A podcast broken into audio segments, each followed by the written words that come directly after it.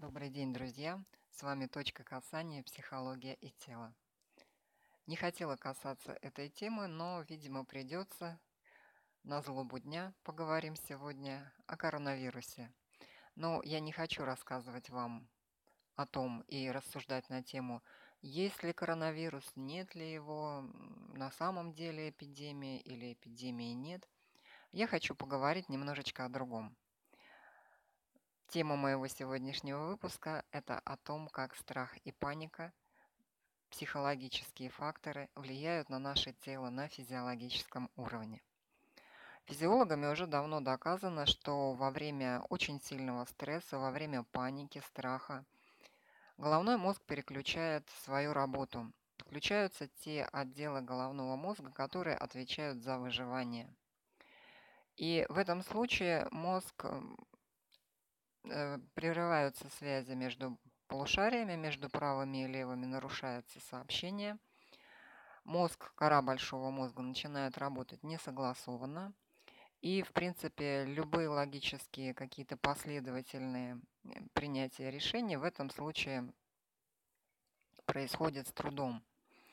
Чаще всего решения, принятые под действием паники и страха, в результате сильного стресса, они являются не очень нерациональными и чаще всего неправильными. Но это со стороны психики. А в том случае, когда организм еще находится в состоянии стресса, он начинает массово выбрасывать стрессовые гормоны. И у этих гормонов есть не очень хорошие, совсем, и вернее сказать, совсем нехорошие последствия для нашего тела. Дело в том, что наш организм эволюционно устроен так, что действием любого стресса, ответной реакции организма на стресс в норме должно быть какое-то движение активное. И тогда под действием движения стрессовые гормоны разрушаются, человек совершает действие, мозг вырабатывает новую программу для последующей жизни. И, в общем-то, стресс ну, проходит с более-менее такими вот не очень тяжелыми последствиями. А когда люди находятся еще и в состоянии хронического стресса и еще и ограничены в своих передвижениях, или вообще мало двигаются, то тогда стрессовые гормоны остаются в крови, и они действуют как токсичные яды. Они начинают разрушать красные кровяные клетки, эритроциты. Это то, о чем мы с вами говорили в предыдущих выпусках. Эритроциты переносят кислород. А таким образом, одним из физиологических последствий стресса, паники, страха является кислородное голодание организма. И на фоне этого очень резко снижается эффективность работы иммунной системы, потому что для образования иммунных клеток а, тоже нужна энергия, которую поставляет нам кислород, а она в дефиците. Поэтому у людей, которые очень сильно стрессуют, э, очень сильно боятся, резко падает иммунитет. И вот в этом случае дело уже не в коронавирусе, а дело вообще в том, что любая инфекция может найти благодатную почву для развития. То есть человек, находящийся в состоянии страха и стресса, подвержен фактически любым инфекционным заболеваниям. Он легче ими заболевает. Один из... Э, недавно мне попалась статья, вернее, видео в интернете, выступал врач-эпидемиолог, и он рассказывал о том, что в 90-е годы в Ленинграде э, была ничем не обоснованная, очень резкая вспышка инфекционных заболеваний. А начало 90-х для Санкт-Петербурга – это то время, когда менялось название города, это время перестройки.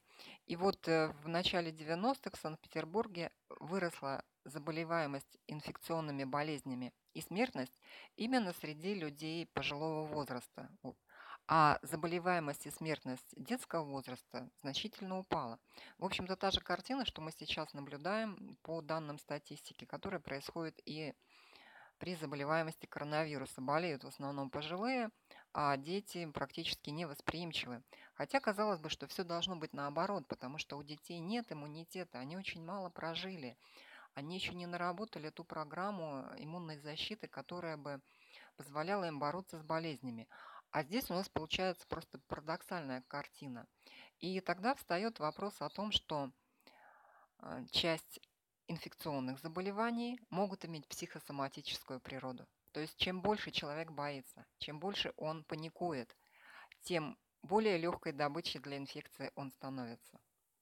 Ну, надеюсь, я сумела донести до вас то, что хотела. Мой призыв в этом случае, пожалуйста, сохраняйте здравый смысл. Мы живем в достаточно цивилизованном мире. Этот мир обеспечен продуктами, обеспечен системами выживания. И, в принципе, наша медицина тоже на очень высоком уровне, и мы можем бороться со многими тяжелейшими болезнями. Поэтому в любой ситуации главное сохранять здравый смысл, потому что паника, страх сами по себе уже ведут к заболеваниям. Ну и в заключение своего выпуска я бы хотела рассказать вам одну притчу. Идет по дороге паломник. Навстречу ему чума. Чума спрашивает, здравствуй, паломник, куда ты идешь? Да, я, говорит, иду в Мекку поклониться святым местам. А ты куда? Чума отвечает, а я направляюсь в город Багдад. Хочу забрать пять тысяч человек. Прошел год, и словно снова на этой дороге встречаются чума и паломник. И паломник говорит чуме, ты же обещала забрать пять тысяч, а забрала пятьдесят. Да, отвечает чума, я и забрала пять тысяч, а все остальные умерли от страха. Давайте сохранять здравый смысл, давайте не будем паниковать, будем сохранять спокойствие, и все в нашей жизни наладится. Пройдет эта всемирная истерия, все встанет на свои места, и жизнь пойдет своим чередом. Всего хорошего. С вами была «Точка касания. Психология и тело».